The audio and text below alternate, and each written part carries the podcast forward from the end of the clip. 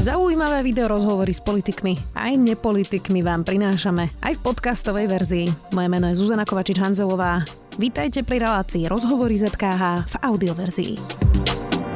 Minister hospodárstva vyhlásil, že Rusom chce platiť v rubloch. Neskôr po výraznej kritike a korigovaní jeho výrokov premiérom Hegerom svoje výroky zjemňoval a vysvetloval. Ak to bude nevyhnutné za plyn, zaplatíme rublami. Prvú časť vety média odignorovali. Rád by som ju teda zdôraznila, zároveň vysvetlil, čo znamená slovo nevyhnutné. Vysvetlila Richard Sulik, predseda SAS a minister hospodárstva, ktorý už sedí v štúdiu. Vítajte. Dobrý deň, prejem, ďakujem pekne za pozvanie. No a teda chcel by som povedať, že naozaj som hneď na začiatku povedal, ak to bude nevyhnutné. Jasné. Poďme to rozobrať, máme dosť veľa času. E, vy ste teda v tej relácii povedali, že zmluva hovorí platiť eurami, ale že ak bude treba, budete platiť rublami. Skúste mi prosím vysvetliť, že na základe čoho by ste platili rublami, keď kontrakt vlastne hovorí eura. Zmluva, ktorú má SPP uzavretú s Gazpromom, je podľa švajčiarského práva a v zmluve sa hovorí, že sa má platiť eurami.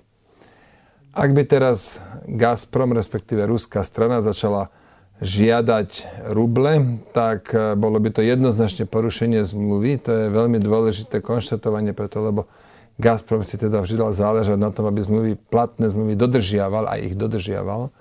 No ale toto by bolo teda porušenie. Na druhej strane nemali by sme, ak by sme nemali teda žiadnu inú možnosť, tak by nám neostalo nič iné, preto lebo odpojiť sa od plynu je ďaleko horšia alternatíva. Prišla no už taká a... žiadosť? Z Gazpromu? Prišla žiadosť, že máme platiť rublami, ale je to taký mačkopes, lebo je to tak nastavené, že my zaplatíme na účet v Gazprom banke, v Gazprom zaplatíme eurá, zároveň si musíme zriadiť druhý účet v Gazprom banke na ruble.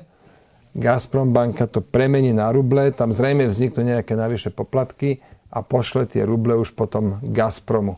Takto je to momentálne nastavené. Uvidíme, ako to naozaj bude.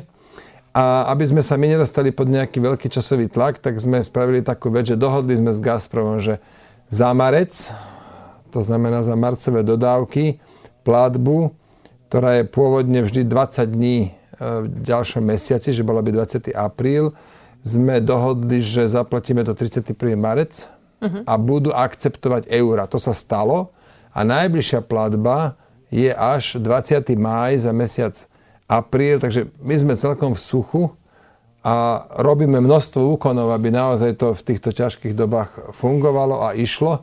Čiže my sme teraz v suchu a uvidíme, čo sa stane naozaj 20. mája. Jasné, rozumiem. Poďme si to rozobrať. Ono nedáva veľmi zmysel, aby sme platili v rubloch, lebo rublov si natlačí Putin koľko chce, to sa asi zhodneme. Môže to mať dva zámery. Rozdeliť jednotnú Európu, alebo by sa mohol týmto spôsobom vyhnúť sankcionovanej centrálnej banke, kde by sa tie eurá prípadne konvertovali a posielali by sme tie peniaze do Gazprom banky, ktorá sankcionovaná nie je. Čiže nenachytal vás Vladimír Putin, že ste mu možno aspoň zatiaľ verbálne napomáhali obchádzať sankcie? No určite by sme my neobchádzali, neobchádzali žiadne sankcie. Ak by to tak bolo, tak musíme hľadať ďalšie riešenie. Každopádne situácia je teda taká, že pokiaľ vieme platiť eurami, budeme sa my držať zmluvy. Keď nebudeme mať žiadnu inú možnosť, teda ak to bude nevyhnutné, tak neostane nám nič iné ako e, túto podmienku akceptovať. Nebudeme prví, aj Viktor Orbán sa vyjadril, že ak to bude potrebné alebo nevyhnutné, bude platiť rublami. A už dva dní, toto som povedal v nedelu, už dva dní predtým, Lotyšská e, spoločnosť, ktorá dováža plyn do Lotyšska, uzavrela s Ruskom zmluvu na ruble. Čiže je to vec, ktorú všetci súdni ľudia chápu ako nepeknú, nepríjemnú, škaredú podmienku, ale nevyhnutnú. Pán minister, asi rozumiete tomu, že teraz sa váži na váhe každý výrok predstaviteľa Európskej únie. Vy ste konzultovali tento výrok s ministrom zahraničných vecí Ja rozumiem Korčokom? tomu, že teraz rozhodujúce je to, či tečie plyn, preto by to malo masívne škody na, slovenskej, na slovenskom priemysle a toto je pre mňa kľúčové. Ja som minister hospodárstva. Mojou úlohou je dbať na to, aby slovenský priemysel nebol masívne poškodený. A čo vám na to minister Korčok povedal, keď ste to vyhlásili v nedelu? Že on rozumie tomuto môjmu postoju. Samozrejme, keďže vidím túto hypercitlivosť slovenských médií, túto, túto, jak sa to všetci začínajú strašne zavzdušňovať a prípada mi to ako výrazné obmedzenie slobody slova, lebo človek povie trošku niečo vedľa, tak nie sú tu všetci na vetvách, tak OK niektoré veci teda budem hovoriť inak, budem to hovoriť tak, ako si uh, želajú teda naše mainstreamové médiá. Pán minister, to teraz nemyslíte vážne. Však vás použili tento výrok aj rúske propagandistické médiá. Poliaci hovorili, že ste skočili na let Putinovi. Toto ja nie je žiadne obmedzovanie tom, slobody Ja vám slova. hovorím o tom, čo je nevyhnutné pre slovenskú ekonomiku. To berte prosím vás pekne na vedomie ako fakt. A jednoducho plyn a ropa nesmú prestať tiec na Slovensku, lebo to napácha masívne škody. Masívne škody znamená, že miliónkrát väčšie ako nejaká jedna povedaná veta, kde všetci to strašne riešia. Riešia to najmä tí, ktorí nemajú páru o tom, čo by to naozaj na našej ekonomike zanechalo, keby zrazu prestal tiecť napríklad plyn. Dobre, tak poďme napríklad k Ivanovi Miklošovi, e, mimochodom váš bývalý poradca, ktorý povedal toto, mm. ochotou platiť za plyn rublami sa podklada Putinovi, to hovoril o vás, a naskakuje na jeho hru v situácii, keď ostatní partneri v EÚ takúto Putinovú hru jasne a jednoznačne odmietli. Jednota Európskej únie je pritom zásadná a jednou z Putinových priorít je túto jednotu rozbiť, v čomu Sulík účinne pomáha, to povedal Ivan Mikloš. Inak dodal aj to, že mu volali a písali viacerí ukrajinskí priatelia, ktorí z toho boli zdesení a pýtali sa, či je to oficiálny postoj vlády. Už som spomínala, písali o vás polské médiá, ruské médiá. Nemali by ste vážiť slova alebo prípadne tieto slova zobrať späť? Ivan Mikloš ešte o mne povedal, že som užitočný idiot. To nerozumiem, prečo ste to vynechali v tom citáte. Moje pozorovanie za tých 12 rokov v politike je, že, že keď sa minú argumenty, e, nastanú alebo dojde rad na urážky. Nie je to prvýkrát, čo som takémuto niečomu vystavený, že niekto ma verejne nazval idiotom, OK, Ivan Mikloš sa rozhodol e, zostúpiť na túto úroveň. Ja som si ho teda cenil viac, ale keď on ma zapotrebuje verejne urážať, tak tak ja teda nemám najmenší dôvod jeho komentovať. Dobre, ale on to tak akože dosť e, obsiahlo vyargumentoval. On teda nedávno odišiel z vašej skupiny porazcov už za ten výrok, že máme zrušiť sankcie a obchodovať, lebo Rusi Krym aj tak nevrátia. Mne ste niekoľko rokov dozadu, neviem, či si na to pamätáte, v parlamente povedali, že Rusko nie je hrozba. A, tak ako vlastne ste vy zorientovaní v tej zahraničnej politike Ruska? Versus... No ja som ani nepovedal, že máme zrušiť sankcie. Ja som konštatoval holý politický fakt, respektíve v tomto prípade ekonomicky, že máme na Slovensku firmy, ktorým tieto sankcie škodia. To, ale ja chápem to, že teda žijeme v dobe, kde je zakázané povedať zjavné, zjavné pravdy a zjavné, tak, tak som to povedal. Keď ste to povedali, tak to nie je zakázané. Tak to rešpektujte teda. Ako, ja to úplne rešpektujem, len sa pýtam, že, že ako ste zorientovaní v tej zahraničnej politike? To bola moja otázka. Zaručenie lepšie ako Ivan Mikloš v energetike, lebo to, čo on uvádza ako argumenty pre podporu toho svojho no vyslovenia hlúpeho tvrdenia, že my sa teraz máme odpojiť od e, ruského plynu. To sú, to sú tak detinsky hlúpe argumenty, čo Ivan Mikloš uvádza, že ja normálne žasnem a, a teda dovolím si tvrdiť, že ja som v zahraničnej politike zaručene lepšie zorientovaný ako on v energetike. Ozývajú sa aj také hlasy, že veď nech Ukrajina dá e, Rusku Krym aj Donbass. Vy ste pri tých pozíciách mierových rokovaní Ukrajiny a Ruska kde? Čo si myslíte? Ja som sa teda týchto mierových rokovaní nezúčastnil. Ja som minister hospodárstva, ktorý je e, jednak zodpovedný za e, ekonomiku, špeciálne za priemysel, zároveň popálené dieťa, ktoré pochopilo, že túto ako ľubovoľný výrok, ako nále sa nepáči našim tým e, médiám mainstreamovým, ktoré majú vždy vo všetkom pravdu. Prosím vás pekne, ja to nebudem žiad, zvádzať. Žiadne nejaké verejné debaty o nejakých geopolitických e, témach. To nechám tým ľuďom, ktorí sa nevedia k ničomu inému rozumne vyjadriť. E, vrátim sa k tým médiám. Pán minister, vy to môžete povedať, e, ale teraz je naozaj výpetá doba, asi tomu rozumiete. A výroky vysoko postavených politikov sa berú vážne. Dúfam, že chcete, aby sme vaše výroky brali vážne. Ja Môžeme ich aj nebrať vážne. Je extrémne dôležité brať vážne moje výroky, že okamžité alebo extrémne rýchle odstavenie plynu alebo veľmi rýchle odstavenie plynu by spôsobilo masívne škody na, mojom, na našom priemysle. A toto by bolo veľmi dobre, keby tento môj výrok brali všetci, ktorí si myslia, že majú do toho, čo rozprávať, keby to brali vážne. Jasné, no. Potom je tu ten ekonomický aspekt, ale vždy sa to váži aj s nejakým ľudskoprávnym aspektom, geopolitickým aspektom, zahranično-politickým aspektom. Tak ten ekonomicky nemôže predsa zvíťaziť vždy, no, veď to zase, musíte nejako vyvažovať. Zase, keď budem minister zahraničných vecí, budem vám hovoriť inak. No máte som... minister zahraničných vecí za SAS, Však, tak či by, nebolo, inak, on hovorí inak. či by nebolo dobré si vlastne nejako skoordinovať tie výroky? No ešte raz vám hovorím, že Samozrejme, že ekonomické aspekty nie sú jediné rozhodujúce, ale keď prestanete z plyn, to napacha také škody, ktoré vy si dnes neviete predstaviť. Ja si ich viem, lebo dva roky s týmto pracujem, posledné mesiace na dennej báze.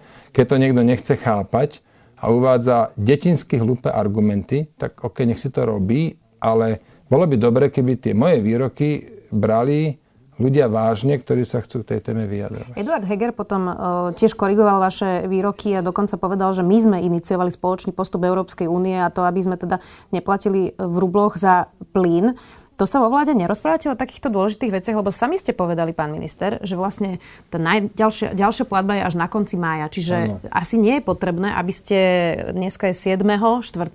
dávali tak silné výroky, že budeme to platiť v rubloch, keď bude treba. Mohli ste s týmto výrokom predsa ešte počkať. A my teraz už celú dobu sa točíme okolo jednej vety. To musí byť extra dôležitá veta. Mňa to aj teší, že takýto veľký význam dávate dávate slovám. Ja vás nechcem nejak podozrievať e, z toho, že vám ide len o to rýpať sa a vyhľadávať konflikty. A som presvedčený, že máte aj otázky k nejakým ďalším témam. Nekoordinujete sa v týchto veciach s Takže nemáte, napríklad? nemáte žiadne ďalšie Máme ešte ďalšie, máme ešte dve až štvorky, no, pán minister, nemusíte sa báť. No, tak, Naozaj ma zaujíma, že či vo vojnovom stave Európy sa, sa koordinujete v rámci vlády so zahraničnými politickými vyhláseniami. Ja som o tom nevedel, že Eduard Heger išiel do tohto záväzku. Kebyže to viem, tak e, by som minimálne mohol to zohľadniť, ale keď raz o tom neviem, tak som o tom nevedel. Nejak týmto nechcem Edovi, ktorého si ako premiéra teda ja veľmi uh, považujem a cením, uh, nejak nechcem teda spochybňovať to, čo spravil, ale jednoducho neviete sa vždy vo všetkom koordinovať. Viete, človek je strašne múdry potom. Potom je každý vojak generál, potom sú všetci strašne múdri. Najmúdrejší sú tí, ktorí, ne, ktorí nesú najmenej alebo žiadnu zodpovednosť. Tí sú, tí sú vždy najviac múdri. A ešte sú strašne múdri aj neberiem ľudia. si to osobne, pán minister. Nie, to nebolo nejak myslené na vás. Strašne múdri sú aj ľudia, ktorí teda riešia to, že načíname nejaký plyn a načíname, načíname nejaké jadrové palivo. Tak to asi nikto nehovorí. Hovoria o diverzifikácii. K tomu sa ešte dostaneme inak. Hej, však, ale na čo je to všetko, keď eh, prúd máme zo zasúky? Koľko mesiacov sme vzdialení od nezávislosti od ruského plynu, alebo koľko rokov? Minimálne 12 mesiacov, to je minimálne rok. Dúfam, že to dáme do roka. Je tam akože veľký kopec roboty. Nebudem to ani detálne hovoriť, lebo potrebujem absolvovať ešte desiatky jednania, aby to tak sa nejak podarilo urobiť. Je to totiž veľká operácia. Viete, dovážete 5 miliard kubikov z Ruska, e, potrubím, plynovodom bratstvo a zrazu máte všetko predisponovať. To vôbec nie je jednoduché. Dávam iba jeden príklad, to čo sme testovali, ten dovoz e, skvapaneného plynu z Ameriky. To išlo cez ostrov Krk, tam je terminál na, na teda e, prečerpávanie tohto skvapaneného plynu. Slovensko by potrebovalo na celý rok 55 takýchto lodí, teda približne jednu loď týždenne, Problém je, že prečerpávanie tej lodi trvá dva týždne v Krku. Tam je taká kapacita. Ak by prestal tiesť ruský plyn, tak samozrejme bude Slovensko jedinou krajinou, ktorá bude požadovať tú kapacitu, ale tých krajín bude možno, že 6 alebo 7. A toto je reálne veľký problém. Musíme hľadať iné kapacity, musíme sa podielať na budovaní, na rozširovaní existujúcich kapacít. Vyzerá to tak, že to Polsko je lepšia destinácia. Na to potrebujeme prepojenie do Polska, na ktorom sa robí. No lebo predošlá vláda, ono taká vec sa stáva nejaké 3-4 roky, predošlá vláda zverila toto, postaviť to prepojenie firme Dúha, pán Remeta, ktorému čokoľvek zveríte, tak to nezvládne. Tam pozrite sa na tunel Višňové, na iné stavby, kde sa e, zázračnými e, okolnostiami dostal ja to musím brať ako fakt, lebo som toto všetko zdedil, no takže nie je to hotové.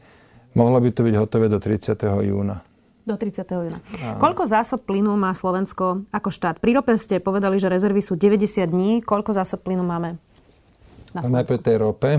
Strategické rezervy štátu priamo vo vlastníctve štátu a ďalších e, kľúčových spoločností sú 90 dní, k tomu je Transpetrol, to je iba štát, a ešte Slovna, to zase je súkromná firma, ale zásoby sú na území Slovenska, dokopy je to 120 dní, 4, 120 dní, čo 4 mesiace pri rope. Pri plyne máme zásoby, ktoré držíme pre, pre zraniteľné časti e, obyvateľstva, to je taká definícia. Dokopy sa bavíme o pol miliarde kubikov, to je desatina ročnej spotreby, plus sú zásoby na záhory v spoločnosti nafta, ale tie nepatria všetky nám, tam je ďalšia približne miliarda. Ten zásobník na záhory je naplnený na 24%, čo je slušné číslo na to, že sme na konci vykurovacej sezóny. Tá končila 31. marca pred týždňom. Od 1. apríla naplňame. Opäť tlakujeme ten zásobník. Natlakovať zásobník trvá asi 1,5 krát dlhšie, ako ho vyprázdniť. Čiže treba s tým včas začať. A na tom to robíme. Plyn momentálne tečie, aj ropa tečie. A dokonca plyn v nadpriemernom, v mierne nadpriemernom množstve. Ja to denne monitorujem. A momentálne tá situácia je dobrá. Nakoľko teda? Máme. Nakoľko čo? Že som to teraz povedal, máme 1,5. Menovali si koľko, ale že na, aké, na aké obdobie, aby to ľudia rozumeli, asi si nevedia zrátať tie kubiky, nerozumejú Minimálne 24%. Pri plnej, prevádzke, pri plnej prevádzke a s tým, že ideme do teplejšieho obdobia, je to na takmer dva mesiace. Takmer dva mesiace. Povedzme dva mesiace. Ono vy to vopred nikdy neviete, lebo viete, keby teraz prestal tiesť plyn, tak ideme určite robiť opatrenia, napríklad momentálne Malženice, e, plynové elektrárne Malženice sú najväčší spotrebiteľ. V tomto momente sú servisované, sú odstavené, tak keby oni teraz mali začať, začať vyrábať elektrínu, ak skončí tá servisná prestávka, tak napríklad tomu by som e, zamedzil, lebo to je obrovská spotreba. A v tom momente by totiž ten plyn bol dôležitejší ako elektrina, preto lebo plyn sa u nás nepoužíva len na výrobu elektriny alebo výrobu tepla, ale je to aj vstupná komodita do, do, do chemických procesov, najmä hnojivo, e, ktoré, ktoré vyrábate priamo z plynu, cez, cez amoniak, čpavok. Hej. Potom bez plynu nedokážete vyrobiť naftu, nedokážete vyrobiť benzín, lebo plyn potrebujete na odsírenie tej ropy bez plynu nevyrobíte ocel, nevyrobíte tehly, neviete paliť smete. To máte akože množstvo takýchto použití, ktoré sú dôležitejšie ako to, že budeme práve plyn spla, e, spalovať na elektrickú energiu. Čiže keď urobíte takéto opatrenia, tak to viete aj natiahnuť. Preto nie je to tak jednoduché povedať, že je to presne na dva mesiace, ale tým, že ideme už teraz e, do teplejších období, tak to, čo máme momentálne k dispozícii, je približne na dva mesiace a za tú dobu by sme museli okamžite začať konať. Teda my konáme už teraz, ale už by sme boli samozrejme v úplne núdzovom režime. Aký je núdzový režim, keby zajtra vypli kohutiky? Tak máme tie spomínané dva mesiace času a museli by sme teda výrazne zvýšiť kapacitu cez tie lode. To som vám pre chvíľku hovoril, ako je to ťažké. Vybudovať ďalšiu dodatočnú kapacitu je je problém a v tomto momente sa dostávame do fázy, kedy ja, mám, kedy ja verejne viac jednoducho nepoviem. Bolo, je to pod niečo podobné ako s tými atomovými, s tými e, uránovými tyčami do, do atomovej elektrárne. Kedy dnes spätne to tak vidím, myslím, že som veľmi dobre spravil, že som na verejnosti hovoril častokrát, nenevajte sa, vás nepoviem, keď to nebude dovezené. Pán minister, viete čo, ja si to napríklad veľmi cením. A prečo ste toto nemohli pri tých rubloch praktizovať? Môžeme ísť ďalšia otázka, lebo sa budeme stále vrácať do klesu. Ja si myslím, že som to už vysvetlil. Ale veď to je zodpovednosť politika nehovoriť hoci čo, hoci kedy. Keď hovoríte, že máme dva mesiace ešte zásob, v máji máme poslať platbu, tak je predsa normálne pozdržať takýto výrok, ktorý môže pobúriť aj našich partnerov. Prípadne ste sa teda nekoordinovali s premiérom. vysvetlil, že jednak ja som nevedel v tom čase, že premiér vstúpil alebo vyšiel s takouto iniciatívou, pričom nejak mu to nechcem vyčítať, jednoducho som to nevedel. Po druhé, nebol som prvý, lebo už dva dní bola tá zmluva na svete. A vy tu teraz robíte, akože teraz z tej nejakej jednej vety robíte strašnú agendu, asi preto, že nemáte Viete, sám tie otázky sa vám asi Napríklad, že, že prečo je taký problém povedať, že tak možno to bola chyba? To, to vyjadrenie, to Ježiš Maria, to kebyže viem, že aké bude z tohto veľké divadlo, ako sa budú tu, že všetci doradu okolo tohto zavzdušňovať. No určite to nepoviem a z tohto pohľadu to jednoznačne bola chyba. Tak keď ste toto chceli počuť, tak to ste sa mohli na začiatku spýtať. No áno, jas, jasné, že to bola chyba to dobre. povedať. To... Čiže bola to chyba hlavne kvôli tej kritike, rozumiem vám. Poďme inak ešte k tej uh, argumentácii Ivan Mikloša, hoci som pochopila, že teda máte aj uh, asi nejaký, nejaký osobný spor momentálne. On teda hovorí, že odhad Inštitútu medzinárodných financií by v prípade spoločného západného embarga na ruské ergonosiče ruská ekonomika prišla o 300 miliónov, miliard dolárov ročne a ekonomický prepad by bol asi 20% a to už by sa na životnej úrovni Rusov prejavilo veľmi citeľne. Hovorí, že síce by nás to tiež zabolelo, ale podstatne menej. Uh, hovoril tam teda viac aj čísla, neviem, či to mám menovať, ale určite mi na to poviete nejaký protiargument. Čiže nemá Ivan Mikloš pravdu, že síce by nás to zabolelo, nie, toto sú, to, to sa k tomu vyjadril. Toto sú detinsky hlúpe argumenty a Ivan Mikloš spraví veľmi dobre, keď k energetike bude jednoducho mlčať.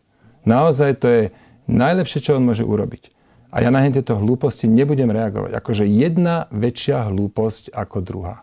Ekonomické analýzy, opäť ho zacitujem, odhadujú celkový negatívny vplyv embarga na ruský plyn a ropu na nemeckú ekonomiku v rozmedzi 0,5 eh, do 3 teda menej ako vplyv pandémie, to tiež napísal Ivan Mikloš. Iné štúdie hovoria o poklese reálnych príjmov o 1% a ekonomiky eurozóny o 2%. Uh, ono je jasné, že by to postihlo našu ekonomiku, ale prečo je zlý nápad, aby sme sa ako európske štáty koordinovali a tie, ktoré to postihne menej, by dali plyn napríklad Slovensku, ktoré má teda 85% či 80% závislosť na ruskom Perfektný nápad. Perfektný nápad. V teórii to výborne, výborne znie, ale aká je realita? Keď hrozili, začali hroziť výpadky plynu, nemecký minister hospodárstva Robert Habeck sa vybral so šekom na 1,5 miliardy dolárov do Kataru. On vyjednával za Európu, prosím vás pekne, za nejakú Európsku úniu. On tam došiel vyjednávať za Nemecko. Za nič iné. Keď sa stával Nord Stream 2 a už boli e, sankcie voči Rusku a Nemci stávali Nord Stream 2 ďalej, oni hľadeli na nejakú európsku jednotu. Čiže nedôverujete partnerom? No, ale sa to ukázalo niekoľkokrát, že keď dojde na lámanie chleba, tak každý chráni svoju krajinu. Tá európska solidarita sa z večera do rana vytratí. Veď si spomente, ako to bolo s rúškami. Obyčajné rúška. Čo, lietadlo, na, už, už, už lietadlo plné rúšok niekde na, vystavené aj na Slovensku, boli kontajnery nachystané a boli normálne zastavené. Však to sme zažili to, to jednoducho zrazu nič toho neplatí. To sú všetko pekné reči, sú to reči do pekného počasia. Keď dola, dojde na lámanie chleba, tak Nemci si pekne stávajú v rozpore so sankciami svoj Nord Stream 2, lebo hľadia si na svoj plyn. Alebo teraz úplne aktuálne nemecký minister hospodárstva sa vyberie do Kataru vyjednávať za Nemecko. Za žiadnu Európsku úniu. Takže Vy to nežijete? Vy nečítate správy? Nie, nie, nie, ja sa pýtam, tak že či... potom pýtate, to keď... sú úplne legitimné otázky na ministra hospodárstva. Inak ja neviem, prečo na mňa útočíte, vôbec tomu nie, nerozumiem. Nie, pre Boha, to by som si živote nedovolil, ale ja nerozumiem, čo sa ma to tu pýtate, to je ako keby ste naozaj tu nežili v tomto svete a nevideli, ako to naozaj reálne prebieha. Pán lebo minister, vy sa ma môžete samozrejme pýtať čokoľvek, ale pozrite, vy sa ma nepýtate, že zajtra vyjde slnko, alebo či 2 plus 2 je 4, lebo, lebo samozrejme sú to, sú to tak jasné veci, že sa to pýtať nebudete. A mňa prekvapuje, že toto sa pýtate, lebo to je tiež nad slnko jasne, jasnejšia vec. Vojna nezmenila tento, uh, tento princíp, o ktorom hovoríte? Ale veď Robert Habeck bol pred dvomi týždňami. To už vojna tri týždne bežala, keď on išiel do Kataru práve kvôli vojne a kvôli hrozbe, že bude odstavený plyn. On sa vybral do Kataru kupovať plyn pre Nemecko, nie pre EÚ. Ak by sa to stalo, že by zajtra vypol hm. Putin teda kohutiky a Nemecko by si aj nakúpilo ten plyn v Katare, myslíte si, že keď naozaj by bola situácia, e, že niektoré štáty by nemali plyn, že by, že by nebola solidarita medzi európskymi štátmi? Neviem presne, čo by sa stalo, ale aj ten plyn z toho Kataru je ošemetná vec. Nemecko napríklad nemá jeden jediný terminál na prečerpanie skvapalneného plynu a tú gazifikáciu, teda urobiť z toho tekutého plynu, urobiť znovu plyn a ja teda neviem, ako chcú ten plyn oni dovážať, lebo tie, tie, tie kapacity sú nejaké po Európe. Nemecko si ich bude musieť prenajať štýlom, že preplatí tých ostatných. A, ale aj tak, či to vôbec je fyzicky možné. A hlavne, ja si neviem dobre predstaviť, čo sa stane teraz, keď najbližšie má platiť to embargo na uhlie. Nás sa to nedotkne, lebo my sme, vojany sme už odstavili, Nováky odstavíme síce až koncom budúceho roka, ale e, to je z domáceho uhlia a akože nehorazne dotované, ale no tak už dobre, ešte rok aj niečo treba vydržať. A inak my nespalujeme uhlie na výrobu elektriny, spalujeme miestami trochu uhlia na výrobu tepla v teplárniach a uhlie potom ešte spaluje US Steel na... A tam napríklad uhlie neviete nahradiť plynom, lebo vy musíte to uhlie skoncentrovať na koks, a do vysokej pece musí ísť koks. Tam plyn nestačí. Čiže tam sa uhlie nedá vyhnúť. Ale my sme ako celkom nezávislí od uhlia. My si môžeme dovoliť, že Nemecko, ktoré v nepredstaviteľnej naivite odstavilo väčšinu svojich atomových elektrární, lebo jadro je fuj. Nespojaznili Nord Stream 2. Teraz sa ešte idú zrieknúť uhlia, pričom minulý rok spalili asi historicky najviac uhlia, lebo už nemali prúd z jadra, plyn si za, za, zakázali si plyn, no tak teda nepovolili Nord Stream, tak minulý rok spalili historicky najviac uhlia. To je asi ich príspevok k tej dekarbonizácii a k tomu Fit for 55, tak oni spalia historicky najviac uhlia. Sú na to extrémne odkazaní, lebo, lebo jednoducho neťažia si tie suroviny, oni sami u seba. A teraz, keď zakážu ešte uhlie, ja si neviem predstaviť ten brutálny nárast dopytu, nemeckého dopytu po plyne, lebo už ostáva len plyn. Nord Stream 2 nie je. Ešte môžu zapnúť znova jadrové elektrárne, ale... Ja, no počkajte, to, to vôbec nie, to nie je, že vypnete, zapnete knoflík. Tie, čo sú odstavené, tam to bude, dá sa to, ale to bude dlhý proces. Dokonca ani nie je úplne jednoduché tie tri zvyšné, čo im ešte bežia a majú byť odstavené koncom roka, nie je úplne jednoduché toto predlžiť, lebo máte všetky zmluvy, to všetko je terminované. To by sa im ale mohlo podariť, ale tie tri, čo odstavili koncom decembra, znovu zapnúť, to neviem, či to zvládnu za nejaký rok, dva. K tomuto uhliu teda oni sa odstavia, budú dopytovať nepredstaviteľné množstvo plynu. Čo to spraví? Cenu plynu vyženú ešte, hor, ešte vyššie. Oni si to zaplatia, to je bohatá krajina. Jasné, doplatíme na to my. Odišli ste mi trošku z tej témy, ale, ale, ale rozumiem, čo ste chceli odkomunikovať. Inak už aj Česko včera ohlasilo, aby sme išli aj ďalej, lebo hovoríte, že sa stále točíme okolo toho istého. Ohlasilo plošné zníženie spotrebnej dane na pohonné hmoty. Väčšina krajín v Európe k takémuto kroku pristúpilo už dávnejšie. Napríklad teda Nemci, o ktorých sme hovorili 24. marca, pristúpili k daňovému energetickému paušálu. Každý zamestnanec k hrubej mzde dostane 300 eur jednorázovo, sa za čo si budú môcť tú zľavu vlastne uplatniť potom e, v zálohách na dane. Na 3 mesiace napríklad znížili ceny MHD na 9 eur mesačne, aby viac viac ľudia jazdili práve autobusmi a električkami a tiež znížili energetické dane, kde je aj benzín a nafta. My sme zatiaľ teda zastropovali na 3 roky ceny elektriny pre domácnosti. Čo teda benzín? No, ak by malo dojsť zníženiu daní, či už e, špecifickej spotrebnej dane, alebo tej univerzálnej, to je DPH, tak e, ja aj strana SAS to určite podporíme, ale sme si vedomi, že toto je oblasť, ktorá patrí pod ministra financií a on by to mal navrhnúť. Jasne. Ja sa skôr pýtam, že o čom v koalícii diskutujete, čo je vlastne na stole? O tomto ja budem informovať, možno nejakí iní kolegovia to tak nebudú robiť, ale ja budem informovať e, o tom, čo sa deje v koalícii až vtedy, keď to bude dohodnuté. To som si e, udelil takéto nové pravidlo, a celkom sa mi to dobre osvedčuje. Ešte pri tých rubloch ste to mohli tiež praktizovať. Veľa sa o tom hovorí, že... na koalícii nediskutovali. Jasné, no, je, myslím teraz v tých výrokoch z tej zdravlivosti. Veľa sa... Vám tie ruble nedajú, nedajú vám spávať.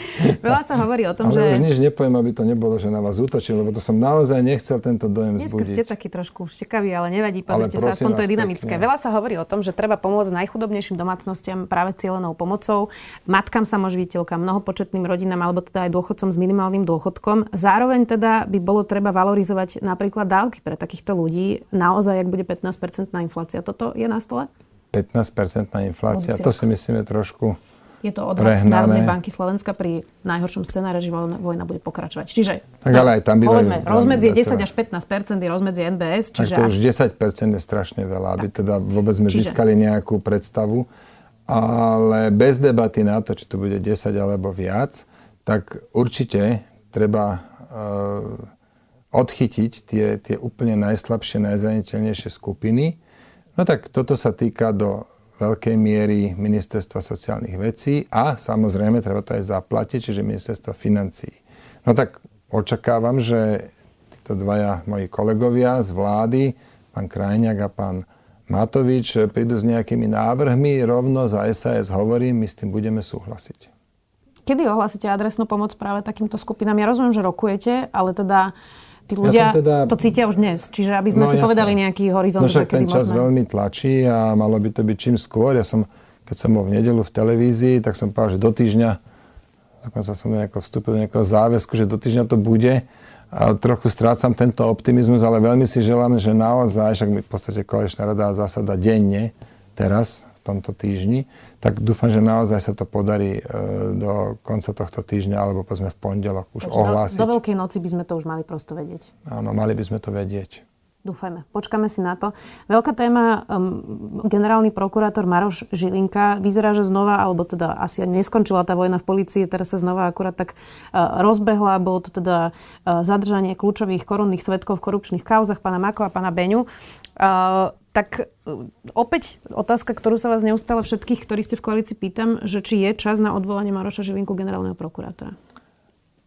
Ja som teraz tie aktuálne udalosti, priznám sa, že nesledoval. Ja som no, že plne vyťažený mojou robotou na ministerstve hospodárstva. Ja sa vám neviem k tomu rozumnejšie vyjadriť ako nejaké tie všeobecné frázy. Chceme spravodlivosť, pán Žilinka by mohol lepšie komunikovať, vysvetľovať svoje konania. Mnohých ľudí irituje, ale, ale ku konkrétnemu prípadu, prosím vás, rovno hovorím, neviem vám odpovedať nejak rozumne.